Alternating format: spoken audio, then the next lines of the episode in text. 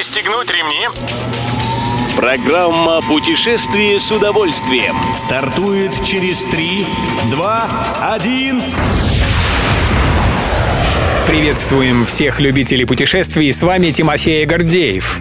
Сегодня в программе вы узнаете, какие фестивали проведут осенью в Дагестане, сколько туристов уже отдохнули в Сочи и пускает ли к себе привитых спутником ВИ иностранцев Оман. Добро пожаловать! На осень в Дагестане для туристов запланировали сразу несколько фестивалей. Аппетит гостям республики разогреют на гастрономическом фестивале «Шашлык-2021». Он пройдет в сентябре-октябре. Продемонстрировать свое мастерство рыболова можно будет на пятом межрегиональном фестивале рыболовного и экологического туризма «Рыбалка в Дагестане». Обещают провести с размахом международный туристический форум Open Dagestan 2021. А для ведущих российских и зарубежных туроператоров, представителей средств информации и блогеров устроят специальный пресс-тур. Как пишет Интерфакс, дагестанские власти надеются, что эпидемиологическая ситуация в республике не ухудшится и никаких дополнительных ограничений для проведения этих мероприятий вводить не придется. Едем дальше. Если вы отдохнули в этом году в Сочи, знайте, что не без вашего личного визита нынешний туристический сезон, проходящий в условиях пандемии, признан на этом курорте успешным.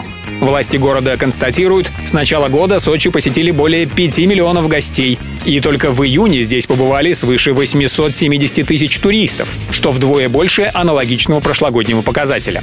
Ну, мы все помним провальные в плане туризма прошлый год, и уже нынешней весной было понятно, что ситуация начнет улучшаться. Что и происходит. Особо отметим тот факт, что почти 70% гостей приезжают в Сочи привитыми от коронавируса. Остальные же могут уколоться непосредственно на курорте. Здесь работают более 30 пунктов вакцинации. Правило есть правило.